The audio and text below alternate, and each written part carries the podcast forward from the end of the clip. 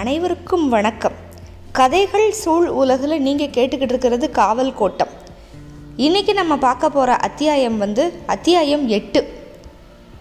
போன அத்தியாயத்தில் விஸ்வநாத நாயக்கரோட மறைவு அதுக்கப்புறம் செல்லியோட மறைவு இது எல்லாத்தையும் பற்றியும் நம்ம பார்த்தோம்.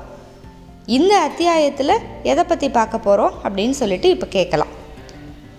மதுரை தளவாய் கேசவப்ப நாயக்கர் வந்து ரெண்டாயிரம் குதிரைகளோட இப்போ பரமக்குடி கோட்டையை வந்து முற்றுகையிட்டு இருந்தார் உடனடியாக சரணடைஞ்சா அரசர் கிருஷ்ணப்பரை பார்க்க அதாவது கிருஷ்ணப்பர் அப்படிங்கிறவர் வந்து வேற யாரும் இல்லை இளவரசர் கிருஷ்ணர் தான் விஸ்வநாத நாயக்கரோட பையன். உடனே சரணடைஞ்சிட்டா அரசர் கிருஷ்ணப்பரை பார்க்குறதுக்கு மரியாதையாக மதுரைக்கு கூட்டிகிட்டு போவேன். தாமதம் செஞ்சீங்கன்னா கோட்டைக்குள்ளே புகுந்து சிறைப்படுத்துவேன் உங்கள் பாளையமும் உங்களை விட்டு போயிடும் அப்படின்னு ஒரு தூது அனுப்புனார். அப்போ இந்த பரமக்குடி கோட்டை இந்த பரமக்குடி பாளையக்காரர் யார் அப்படின்னா தும்பிச்சி நாயக்கர் அப்படின்னு ஒருத்தர். அவர்கிட்ட இருந்து இந்த ஓலைக்கு வந்து பதிலே இல்லை. தும்பிச்சிக்கு வந்து வயசு எழுபதுக்கு மேலே இருக்கும். மதுரையோட அரசராக விஸ்வநாத நாயக்கர் நியமிக்கப்படுறதுக்கு முன்னால் இருந்து இங்கே தான் இருக்கார். லக்கண்ணன் காலத்தில் இருந்து இவங்க மூதாதையர்கள் வந்து இங்கே தான் இருக்காங்க. நல்ல துடிப்பானவங்க அப்படிங்கிறதுனால இங்கே இருக்கிற சில்லவார் குழுக்களுக்கு தலைவர் மாதிரி இருந்தார் இந்த தும்பிச்சி நாயக்கர். விஸ்வநாதன் வந்ததுமே இவரையும் ஒரு பாளையக்காரராக்கி பரமக்குடி வட்டாரத்தை கொடுத்துருந்தாரு. தன்னோட தகுதிக்கு வந்து அது பத்தாது அப்படிங்கிறது இந்த தும்பிச்சிக்கு ஒரு நினப்பு. விஸ்வநாதன் இருந்த வரைக்கும் விஸ்வநாதனை எதிர்க்கலாம் இந்த விஷயத்துக்காக அப்படின்னு தும்பிச்சி கனவுல கூட நினச்சதில்லை. இப்போ விஸ்வநாதன் இறந்து அவரோட மகன் கிருஷ்ணன் வந்து அரசனாகி இருக்கிறதுனால கொஞ்சம் தைரியம் வந்துருச்சு. அது மட்டும் இல்லை இந்த தும்பிச்சியோட நண்பர் இலங்கையோட கண்டி மன்னன் இவருக்கு வந்து பணம் கொடுத்து ஆள் திரட்டி மதுரைக்கு எதிராக வந்து ஒரு கலகத்தை ஆரம்பிங்க அப்படின்னு தூண்டி வர விட்டுருக்காரு. மதுரை வந்து பலவீனம் அடைஞ்சிருச்சு அப்படின்னு சொன்னால் கப்பம் செலுத்துகிற சுமையிலிருந்து மீண்டுடலாம் அப்படின்னு ஒரு திட்டம் இவருக்கு. எப்போ தாக்கலாம் அப்படின்னு சொல்லிட்டு ஒரு தக்க வாய்ப்பை எதிர்பார்த்துக்கிட்டு காத்துக்கிட்டே இருந்தார். மதுரையோட நிலைப்படைகள் அப்புறம் இருபது பாளையங்களோட வீரர்கள் இவங்க வந்து விஜயநகருக்காக போர் செய்கிறதுக்கு வடக்கு பக்கம் போய் ஒரு பத்து நாள் தான் ஆயிருக்கு. பிஜப்பூர் கோல்கொண்டா பீரார் பீடார் அகமது நகர் இந்த சுல்தான்கள் அஞ்சு பேரும் ஒன்றா சேர்ந்து விஜயநகர் மேலே போர் தொடுத்துருக்கிறதுனால மதுரையோட உதவியை கேட்டு ராமராயர் வந்து ஓலை அனுப்பியிருந்தார். அதனால் இங்கேருந்து வீரர்கள் எல்லாமே அங்கே போயிட்டாங்க. யார் தலைமையில்னா அரியநாதன் தலைமையில் வந்து அத்தனை பேரும் கிளம்பி வடக்க போயிட்டாங்க. அப்போ படைகளே இல்லாத இந்த சமயத்தில் மதுரை வந்து கண்டிப்பாக பலவீனமாக இருக்கும். இதை பிடிக்கிறது வந்து ரொம்ப எளிது அப்படின்னு நினச்சி மறவர் சீமையில் அதுக்கப்புறம் தெற்கு பக்கம் இருக்கிற பாளையங்கள்லையும் இந்த தும்பிச்சி நாயக்கர் ஆள் திரட்டிக்கிட்டு இருக்காரு அப்படிங்கிற தகவல் வந்து மதுரைக்கு போயிடுது அதனால தான் இப்போ கேசவப்பா வந்து வந்திருக்காரு. தும்பிச்சிக்கிட்ட இருந்து பதில் வரல அப்படின்னா காலையில் கோட்டையை தாக்கிக்கலாம் அப்படின்னு கேசவப்பா முடிவு பண்ணி அங்கேயே இருக்கார். பரமக்குடி கோட்டை வந்து சின்ன மண் கோட்டை தான். நாளைக்கு சாயந்தரத்துக்குள்ளே பிடிச்சிடலாம். மூணாம் ஜாமம் முடிகிற வேளையில் உள்ளே இருந்து திடீர் தாக்குதலுக்காக இப்போ குதிரைகள் வெளியே வருது. கோட்டைக்குள்ளே பறவைகள் கலையிற ஒலியை வச்சே கேசவப்பா வந்து அதை முன்னாடியே ஊகம் பண்ணி வச்சுருந்தாரு. முன்னாடி உத்தரவுப்படி என்ன அப்படின்னா வர்ற குதிரைகளை தாக்காமல் இவங்க விலகி விலகி ஒதுங்கிக்கணும் அப்படின்னு சொல்லியிருந்தாங்க. அது மாதிரியே இவங்களும் விலகி விலகி ஒதுங்கினாங்க. இரநூறு குதிரைகள் வெளியே வந்திருக்கும். எதிர்பாராத நேரத்தில் தாக்கி சேதம் விளைவிச்சிட்டு மறுபடியும் கோட்டைக்குள்ளே புகுந்துக்கணும் அப்படிங்கிறது தான் உள்ளே இருக்கிறவங்களோட திட்டம். ஆனால் இப்போ எல்லாரும் விலகி விலகி நின்றுக்கிட்டாங்கல்ல இப்போ வாய்ப்பு இல்லை. அதனால் மறுபடியும் அவங்க எல்லாம் கோட்டைக்குள்ளே அவசர அவசரமாக திரும்பினாங்க. திருப்பி தாக்கும் உத்தரவு அப்படிங்கிற மாதிரி மதுரையோட கொம்பொலி இப்போ எழுந்துருச்சு.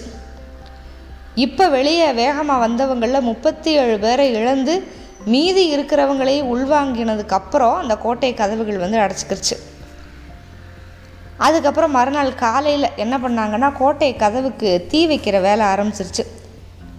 கோட்டைக்குள்ளே வில்லாளிகள் யாருமே இருக்கிறதுக்கு வாய்ப்பு இல்லை அப்படிங்கிறதுனால குதிரைகள் வந்து கோட்டையை நெருங்கி தான் நின்றுருந்துச்சு. ஆனால் என்னென்னா திடீர்னு கோட்டை மதில் மேலேருந்து வெடி சத்தமெல்லாம் கேட்டுச்சு. அஞ்சாறு பேர் அந்த சத்தத்தில் அப்படியே குதிரையிலேருந்து கீழே விழுந்து விழுந்து இறந்தாங்க. ஏழு எட்டு பேருக்கு காயம். கோட்டை கோட்டை கதவுக்கு முன்னால் நின்றிருந்தார் கேசவப்பா குதிரை மேலே. அதனால் நெஞ்சில் குண்டு காயம் பட்டுருச்சு. விழுந்ததுமே பெரிய இரத்த பெருக்கு அதுக்கப்புறம் அப்படியே இறந்து போயிட்டார். துப்பாக்கி குண்டுக்கு மதுரை படை இப்போ வரைக்கும் பலியானது கிடையாது. இதுதான் முதல் முறை துப்பாக்கி உள்ளே வந்துருச்சு. அடுத்த தளபதி யாருன்னா கூலப்ப நாயக்கர். ஒரு கல் தூரம் மேற்கு பக்கம் அப்படியே பின்வாங்கி குதிரைகளை வந்து தயார் நிலையில் நிப்பாட்டிட்டு கேசவப்ப நாயக்கரோட உடம்ப மதுரைக்கு அனுப்பி வச்சார். தந்தை தாய் இறந்தாச்சு. அதுக்கப்புறம் தந்தையோட உயிர் தோழர் தளவாய் அடுத்தடுத்த வருஷத்தில் இப்படி இறக்கவுமே இந்த அதிர்ச்சியிலிருந்து அரசன் கிருஷ்ணப்பனால் வெளியே வரவே முடியல. இந்த தளவாயோட பையன் கேசவப்பரோட பையன் சின்ன கேசவன். பரமக்குடியை நான் பார்த்துக்கிறேன் அப்படின்னு முன்னாடி வந்தான். மதுரையோட காலாள் படை தளபதி வந்து அவன்தான். அதனால் அவங்கிட்டயே அரசன் வந்து பொறுப்பெல்லாம் கொடுத்தான். திண்டுக்கலுக்கு அடுத்த பதிமூணு பாளையங்களுக்கு வந்து உடனே ஓலை போயிடுச்சு சீக்கிரமாக மதுரைக்கு வாங்க அப்படின்னு. இரவில் தந்தையோட சிதைக்கு தீ மூட்டிட்டு மறுநாள் காலையில் கிளம்பி போனான் சின்ன கேசவன். காலையில் கிளம்பி போனவன் வந்து முன் இரவிலேயே மதுரைக்கு திரும்பி வந்துட்டான். தும்பிச்சி நாயக்கரோட தலையை வந்து துண்டிச்சிட்டாங்க. அவரோட பசங்க ரெண்டு பேரை சிறப்பிடிச்சிட்டு வந்திருந்தாங்க. பரமக்குடியில் இறந்தது போக மிச்சம் எஞ்சி இருந்த வெளிநாட்டவர்களை பிடிச்சி மதுரைக்கு கொண்டு வந்திருந்தான். யாருன்னா அறுபத்தி ஏழு சிங்கள வீரர்கள் பதினாலு போர்ச்சுகீசியர்கள் இருந்தாங்க. இந்த பரங்கியரோட முப்பது துப்பாக்கிகளை வந்து கண்டுபிடிச்சாங்க. இவங்க எல்லாருமே இலங்கை கண்டி அரசனால் அனுப்பப்பட்டவங்க. இந்த கலகத்தை தூண்டிவிட்ட கண்டி அரசனுக்கு ப பற்றி வந்து கிருஷ்ணனுக்கு ஒரே கோவம். முளையிலேயே இதை வந்து கிள்ளி எறியணும் அப்படின்னு முடிவு பண்ணி கண்டி மேலே படையெடுக்கிறதுக்கான ஏற்பாடுகளை உடனடியாக செய்யுங்க அப்படின்னு சின்ன கேசவனுக்கு உத்தரவு கொடுத்துட்டான். இந்த தும்பிச்சியோட பசங்களை வந்து விடுதலை பண்ணிட்டாங்க. மூத்த மகனவே வந்து பாளையக்காரனாக்கி பரமக்குடி கோட்டையை வந்து அவன் பொறுப்புலேயே ஒப்படைச்சிட்டான் கிருஷ்ணன். மரவர் சீமையில் பாதி வந்து முன்னாடி பரமக்குடி பாளையமாக இருந்துச்சு. இப்போ பரமக்குடியை சுற்றி இருக்கிற இருபத்தாறு கிராமங்களை மட்டும் அந்த பாளையத்துக்கு உரிமையாக்கிக்கிட்டு மீதி எல்லாத்தையுமே மதுரை அரசோட நேரடி நிர்வாக பகுதியாக்கிக்கிட்டான். விஜயநகருக்கு போன இருபது பாளையங்கள் தவிர்த்து ஏனைய ஐம்பத்தி ரெண்டு பாளையங்கள் அதாவது அப்போ வந்து எழுபத்தி ரெண்டு பாளையங்கள் நம்ம ஏற்கனவே பார்த்துருக்கோம். இந்த ஐம்பத்தி ரெண்டு பாளையங்கள்லேருந்து குதிரைகள் இல்லாமல் அமரக்காரர்கள் மட்டும் தேவிப்பட்டினத்துக்கு வந்து சேர்ந்துக்கிட்டே இருந்தாங்க. விஜயநகருக்கு அப்படின்னு சொல்லிட்டு தனியாக கடற்படையெல்லாம் எதுவும் இல்லை. பொதுவாக கிழக்கு அதுக்கப்புறம் மேலே கடல்களில் கடற்புற காவல் கப்பல்கள் வந்து சுற்றி திரியும். மங்களாபுரத்தையும் காக்கிநாடாவையும் தளமாக வச்சுருக்கோம் இந்த கப்பல்களெல்லாம். தகவலை அனுப்பி அதெல்லாம் வந்து சேர்றதுக்கு நாளாகும்ல அதனால் அந்த முயற்சியெல்லாம் எடுக்கலை. தொண்டி அந்த துறைமுகத்தில் வந்து போர்ச்சுகீசிய வணிக கப்பல்கள் வந்து ரெண்டு நின்றிருந்தது. தூத்துக்குடியில் ஒன்று நின்றிருந்தது. தூத்துக்குடியிலையும் காயல்பட்டினத்துலேயும் அரபி வணிக கப்பல்கள் வந்து ஆறு நின்றுருந்துச்சு. மும்மடங்கு லாபத்தில் இது எல்லாத்தையும் வாடகைக்கு அமர்த்தியிருந்தாங்க. அமர்த்திட்டு சரக்குகள் எல்லாத்தையும் இறக்கிட்டு அதை எல்லாத்தையும் தேவிப்பட்டினத்துக்கு வந்து கொண்டு வந்துட்டாங்க.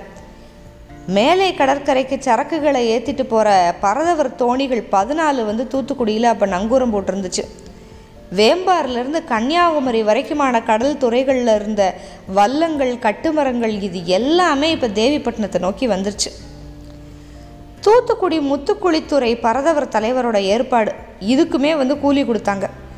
தேவிப்பட்டினத்தில் இப்போ அறுபதாயிரம் வீரர்கள் வந்து சேர்ந்துருந்தாங்க. ஆயிரம் குதிரைகள் தான் இருந்துச்சு. இலங்கையில் குதிரைகள் ரொம்ப கம்மி அப்படிங்கிறதுனாலையும் கடலுக்கு அப்பால் அந்த குதிரைகளை கடத்திட்டு போகிறது ரொம்ப சிரமம் அப்படிங்கிறதுனாலையும் மதுரையிலேருந்து கொஞ்சம் கம்மியாக தான் குதிரைகள்லாம் வந்துச்சு. தளவாடங்களும் உணவுப் பொருட்களும் அதுக்கப்புறம் குதிரைகளும் இது எல்லாத்தையும் கப்பல்கள்லையும் தோணிகள்லையும் ஏற்றுனாங்க வல்லங்கள்லையும் கட்டுமரங்கள்லையும் வந்து வீரர்கள் ஏறிக்கிட்டாங்க. இந்த பரமக்குடியில் பரங்கியரை பிடிச்சாங்கல்ல அந்த தினத்திலிருந்து பதினஞ்சாவது நாள் இரவு மதுரை படை வந்து கடலில் இறங்குச்சு. கடலில் வீசின காற்று அப்படியே பாய் மரங்களை விம்மி புடைக்க வச்சுச்சு. சிறகு உயர்த்தின பெரிய பறவை கூட்டங்கள் மாதிரி அப்படியே கடலில் மிதந்து போச்சு. ரெண்டே நாளில் ரெண்டு தடவை கடல் பயணங்கள். மன்னார் கரையில் இருபதாயிரத்துக்கும் மேற்பட்ட வீரர்கள் வந்து போய் இறங்கிட்டாங்க. அதுக்கப்புறம் இந்த தோணிகள் எல்லாருமே போய் இறங்கினதுக்கப்புறம் இந்த தோணிகளும் கப்பல்களும் மன்னாரில் நங்கூரம் போட இந்த வல்லங்களும் மரங்களும் நல்லா கரையேறி நின்றுச்சு இந்த போர்க்களத்தோட நிலைமையை அனுசரித்து தேவிப்பட்டினத்தில் இருக்கிற வீரர்களை வந்து ம- இன்னும் கொஞ்சம் வீரர்கள் இப்போ இருபதாயிரம் பேர் அங்கே போய் இறங்கியிருக்காங்கல்ல மற்ற எல்லாத்தையும் போர் நிலைமையை பார்த்துக்கிட்டு அதுக்கப்புறமா கூட்டிகிட்டு வரலாம் அப்படின்னு ஒரு முடிவு பண்ணிட்டாங்க. இந்த இலங்கையில் கரையிறங்கின படையை வந்து விரட்டுறதுக்காக இப்போ இந்த கண்டி அரசன் வந்து நாலு மந்திரி எட்டு தேசநாதர்கள் தலைமையில் நாற்பதாயிரம் காலாள் வீரர்கள் கொண்ட படையை அனுப்புனான். ரெண்டு பேருக்கும் வந்து யுத்தம் நடக்குது. புத்தளம் அப்படிங்கிற ஊரில் வந்து ரெண்டு பேரும் எதிர்கொண்டாங்க. அதிகாலையில் போர் தொடங்குறதுக்கு முன்னால் கிழவர் கூலப்ப நாயக்கர் வந்து மரத்துக்கு மேலே ஏறி சிங்கள படையை நோட்டம் போட்டார். மனசுக்குள்ளே சிரிச்சுக்கிட்டாரு. அவங்களுக்கு வந்து யுத்த அனுபவம் அப்படிங்கிறது அறவே இல்லை அப்படிங்கிறது பார்வையிலே தெரிஞ்சு போச்சு. உற்சாகமாக இறங்கி சின்ன கேசவன்கிட்ட போய் பேசினார். உலகத்திலேயே வீரத்துக்கு பேர் போனவங்க போர்க்கலையில் வல்லவர்கள் துருக்கியர்களோட காலமெல்லாம் போர் செஞ்சு போர் செஞ்சு வ- பழகி இருந்த அந்த வடுகர்கள் வந்து களம் இறங்குனதுமே அம்பு மாதிரி இந்த சிங்கள அணிகளை வந்து அப்படியே நடுவில் தொலைச்சிக்கிட்டு போனாங்க. பெரும்பான்மையான மதுரை வீரர்கள் வந்து ரெண்டு பிரிவுகளாக விலகி காத்துக்கிட்டு இருந்தாங்க. இந்த அணிவகுப்பு பயிற்சிக்கு போவாங்கள்ல அந்த மாதிரி மொத்தமாக கூஞ்சு கிடந்த சிங்களர்கள் வந்து ரொம்ப சீக்கிரமாகவே ரெண்டு கூறாயிட்டாங்க அதுக்கு அப்புறமா இந்த விலகி இருந்த மதுரை அணிகள் வந்து அந்த கூறுகளை அப்படியே சுற்றி வளைச்சது. அதுக்கப்புறம் அப்படியே போர்க்களம் வந்து பலிக்களம் ஆயிடுச்சு நண்பகல்லையே இந்த மிச்சம் இருக்கிற சிங்களர்கள் எல்லாமே சரணடைஞ்சிட்டாங்க. அதுக்கப்புறம் மீதி நாளெல்லாம் என்ன பண்ணாங்கன்னா பத்தாயிரத்துக்கும் மேற்பட்ட உடல்களை புதைக்க காயம்பட்டவங்களை பராமரிக்க இந்த மாதிரி பணிகள் மட்டும்தான் நடந்தது. உயிர் தப்பிச்ச ரெண்டு மந்திரிகளும் அஞ்சு தேசநாதர்களும் கிருஷ்ணப்பனோட யோசனைப்படி தன்னோட அரசனுக்கு சமாதானம் போக சொல்லி அவர் சொன்னதுனால அந்த தூதுக்காக போயிட்டாங்க. மீதி படை எல்லாத்தையும் திரட்டிக்கிட்டு கொஞ்சம் பரங்கையர்களை வந்து அணி தலைவர்களாக்கி அஞ்சாவது நாள் சிங்கள அரசன் வந்து கண்டையிலிருந்து கிளம்பிட்டான் அப்படின்னு ஒரு தகவல் வந்துச்சு. பரந்தலையில் இல்லாமல் காட்டுக்குள்ளேயே தான் அவங்களோட மோதணும் அப்படிங்கிற நோக்கத்தோடு இப்போ மதுரை படை வந்து கண்டியை நோக்கி வேகமாக போகுது. இப்போ ஐநூறு குதிரைகளில் மாதிக வில்லாளிகள் இருந்தாங்க.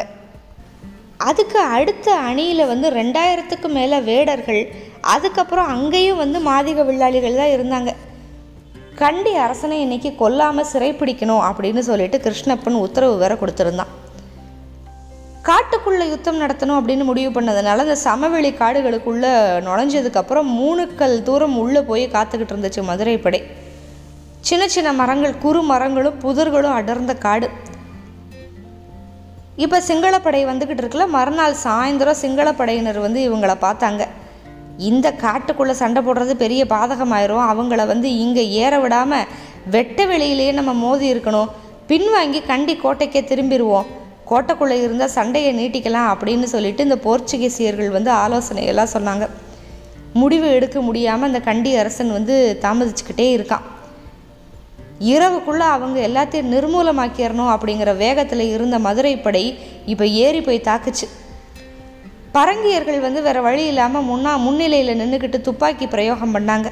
அந்த துப்பாக்கினால் விளைஞ்ச சேதம் தான் அதிகம். கவசங்கள் கேடயங்களை மறைச்சிக்கிட்டு வச்சு மறைச்சிக்கிட்டு மரங்களுக்கு பின்னால் ஒளிஞ்சுக்கிட்டும் இப்படியே நெருங்கினாங்க.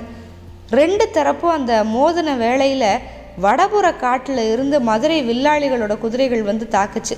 கூடவே வேடர்கள் அவங்களோட அம்புகள். கடைசியாக சிங்களர்கள் வந்து அப்படியே கலைஞ்சு தெற்கு பக்கம் காட்டுக்குள்ளே ஓடுனாங்க. வடக்குல இருந்தும் மேற்குல வந்த மதுரை அணிகள் அப்படியே விரட்டிட்டு போச்சு. வதை படலம் மறுபடியும் ஆரம்பமாச்சு. காடு முழுக்க மரண ஓலங்கள் தான். இப்போ ரொம்ப பின்னணியில் இருந்த சிங்கள வீரர்கள் தப்பிச்சு போனாங்க. முன்னிரையில் இருந்தவங்க எல்லாமே பலியாயிட்டாங்கல்ல நடுவில் இருந்தவங்கள விரட்டி விரட்டி வெட்டுனாங்க. இப்போ இந்த நிலைமையை புரிஞ்சுக்கிட்ட போர்ச்சுகீசியர்கள் நிறைய பேர் வந்து போர் செய்யாமல் முதல்லையே ஒதுங்கி மதுரை வீரர்கள்கிட்ட வந்து சரணடைஞ்சிட்டாங்க. அதில் நாலு பேர் மட்டும்தான் பலியாகியிருந்தாங்க முப்பத்தாறு பேரை வந்து சிறைப்பிடிச்சிட்டாங்க. இப்போ இரவு வர்றதுக்கு முன்னால் காட்டுக்குள்ளே வெளிச்சம் குறைஞ்சி போயிரும்ல கண்டி ராஜாவை காணோம். பந்த ஒளியை வச்சு காடு முழுக்க தேடி திரிஞ்சு கடைசியாக கண்டுபிடிச்சாங்க. பாதைக்கு அருகிலேயே இறந்து கிடந்தான். மூணு அம்பு தச்சிருந்துச்சு. மாதிக அம்புகள். குதிரை அணியோட முதல் தாக்குதல் அப்போவே அவள் இறந்துருக்கணும். இப்போ உடம்ப வந்து கிருஷ்ணப்பன் உரிய மரியாதைகளோட கண்டிக்கு அனுப்பி வச்சான். இதுக்கடுத்து நாலாவது நாள் மதுரை வீரர்கள் வந்து கண்டியை கைப்பற்றி கைப்பற்றிட்டாங்க. அந்த அரசனோட இறுதிச் சடங்குகள் எல்லாமே முடிஞ்சிருந்துச்சு. அரச குடும்பத்தினர் எல்லாரையும் என்ன பண்ணாங்கன்னா அதுக்கு முந்தின தலைநகரான அனுராதபுரத்துக்கு வந்து அனுப்பிட்டாங்க. கிருஷ்ணப்பன் அரசன் மதுரை அரசன் இப்போ என்ன முடிவு பண்ணான்னா இலங்கையை பிடிச்சிட்டாங்கல்ல அதனால் இலங்கையில் வந்து வரியை வசூல் பண்ணி அனுப்புகிற பொறுப்பை தன்னோட உறவினன் மதனகோபால் நாயக்கன் அப்படிங்கிறவங்கிட்ட ஒப்படைச்சிட்டான். கண்டியோட கோட்டை பாதுகாப்புக்காக ஒரு நிலைப்ப நிலப்படையை வந்து அந்த இடத்துல நிப்பாட்டிட்டு மூணாவது நாள் வந்து கிருஷ்ணப்பன் மதுரைக்கு திரும்பினான். கிருஷ்ணப்பனோட காலத்தில் எப்படி வந்து மதுரை படை விஜயநகரப்படை அதாவது மதுரை படை மட்டுமே போனாலுமே இது வந்து ஒரு விஜயநகரத்தோட வெற்றி அப்படின்னு கருதப்படுது. எப்படி வந்து இலங்கையை பிடிச்சாங்க அப்படிங்கிறத பற்றி எல்லாத்தையுமே பார்த்தோம். இலங்கை மேலே விஜயநகரத்தோட மூணாவது வெற்றி இது. மதுரை படை மட்டும்தான் போய் இதை சாதிச்சிச்சு. அதுக்கப்புறம் கிருஷ்ணப்பனோட முப்பத்தொம்போதாவது வயசில் நடந்த முதல் போர்க்களத்தில் வெற்றி. இந்த ரெண்டு விஷயத்தினால கிருஷ்ணனுக்கு வந்து அவ்வளோ ஒரு பெருமை. இந்த பெருமையோட கீழே கடற்கரையில் வந்து இறங்கினான். அவன் வர்றதை தெரிஞ்சுக்கிட்டு அந்த இரவுலேயும் அரியநாத முதலியார் தூங்காமல் வந்து அவனுக்காக கரையில் காத்துக்கிட்டு இருந்தார். வல்லத்திலிருந்து குதித்து அலைகளை தாண்டி கரையேறினவனை நெருங்கி அரியநாதர் வந்து தனியாக கூட்டிகிட்டு போனார். அவரோட முக வாட்டத்தை பார்த்துட்டு கிருஷ்ணன் உடனே என்ன ஆச்சு? அப்படின்னு கேட்டான். அரியநாதன் வந்து பதில் சொல்லாமல் கடலையே பார்த்துக்கிட்டு இருந்தார். கொஞ்ச நேரம் க அவர் குரலே வரல. மறுபடியும் கேட்க தயங்குறான் கிருஷ்ணன். அரியநாதர் வந்து அஞ்சு சுல்தான்களோட போர் செய்ய விஜயநகருக்கு போயிருந்தார் அப்படின்னு நம்ம ஏற்கனவே பார்த்துருந்தோம்ல. அங்கே வந்து தோத்துட்டாங்க. தோத்துட்டோம் அப்படின்னு குரல் கம்ம அப்படியே முணங்கினார் அரியநாதர். அதனால் என்ன? போரில் வெற்றியும் தோல்வியும் சகஜம் தானே மறுபடியும் முயற்சி பண்ணலாம் அப்படின்னா கிருஷ்ணப்பன். இல்லை விஜயநகர் எரிஞ்சுக்கிட்டு இருக்கு. வடக்கில் களத்துலேயும் அதுக்கப்புறம் நகரத்திலேயும் பலியானவங்க லட்சம் பேருக்கு மேலே. ராமராயர் களத்திலேயே இறந்துட்டாரு. நான் படையோட நந்திமலைக்கு பக்கத்தில் போய்கிட்டு இருந்தப்பயே தகவல் வந்துருச்சு. நான் பெணுகொண்டாவில் போய் தாவலை அடித்து காத்துக்கிட்டு இருந்தேன். அரச குடும்பத்தினர் எஞ்சின படைகளோடையும் பொக்கிஷங்களோடையும் பெணுகொண்டாவுக்கு ஓடி வந்துட்டாங்க. சுல்தான்கள் வந்து போர் முடிஞ்ச மூணாவது நாள் விஜயநகர்லேயும் நாகலாபுரத்துலேயும் இறங்கிட்டாங்க அப்படின்னு சொன்னார். கிருஷ்ணன் வந்து சின்ன வயசுலேருந்து பல முறை விஜயநகருக்கு போயிருக்கான். விஜயதசமிக்கு மட்டும். அம்மாவும் அவனும் லட்சுமி அம்பிகையோட விருந்தினராக தான் எப்பயுமே தங்கியிருப்பாங்க. அந்த நகரை பார்த்த முதல் நினைவு இன்றைக்கும் அழியா சித்திரமாக அவனோட மனசுக்குள்ளே இருந்துச்சு. சரி லட்சுமி அம்மா என்ன ஆனாங்க அப்படின்னு கேட்டா கிருஷ்ணப்பன். தீ குளிக்கல ராமராயர் உடம்பே வரல. நகரத்தை விட்டு கிளம்புன அவசரத்தில் வேற எதை பற்றியும் யோசிக்கிறதுக்கு அவங்களுக்கு நேரமே இருந்திருக்காது. இப்போ வந்து பசங்களோட பெணுகொண்டாவில் தான் இருக்காங்க அப்படின்னு சொல்லி சொன்னார் அரியநாத முதலியார். மறுபடியும் விஜயநகரம் மீட்டு புதுப்பிக்க முடியாதா அப்படின்னு கேட்டான் கிருஷ்ணன். சிறுவனாக வேலை தேடி அந்த நகருக்குள்ளே நுழைஞ்ச முதல் நாள் அவங்க நினை அவரோட நினைவில் வந்து ஓடிச்சு. அரியநாத முதலியாரோட நினைவில். அந்த பிரம்மாண்டத்தை பார்த்து தயங்கி தயங்கி தெருக்கள்ல எல்லாம் அலைஞ்சார் ஒரு காலத்தில். அதுக்கப்புறம் அரியநாதனை வந்து ஒரு ஆளாக்குனது அந்த நகரம். எத்தனை வெற்றிகள் எத்தனை கொண்டாட்டங்கள் எல்லாத்துலேயுமே அவர் கூடவே இருந்திருக்காரு. அது எல்லாத்தையுமே நினச்சிட்டு சொன்னார். விஜயநகர் வந்து மறுபடியும் மீட்டு புதுப்பிக்கலாம் முடியாது. இப்போ வந்து சுடுகாடாக ஆயிடுச்சு அப்படின்னு சொன்னவர் மறுபடியும் பேச முடியாமல் கண்ணீர் வழி அவன்கிட்ட இருந்து அகன்று போய் அப்படியே இருட்டுக்குள்ளே வந்து மறைஞ்சிட்டாரு. இனி அடுத்து விஜயநகர் யார் தலைமையில் இருக்க போகுது? விஜயநகரை மீட்டு மறுபடியும் புதுப்பிக்க போகிறாங்களா அதுக்கடுத்து மதுரையில் இந்த கிருஷ்ணப்ப அரசனோட செயல்பாடுகள் வந்து எந்த மாதிரி இருக்க போகுது? இது எல்லாத்தையும் வர்ற அத்தியாயங்களில் பார்க்கலாம். மிக்க நன்றி வணக்கம்.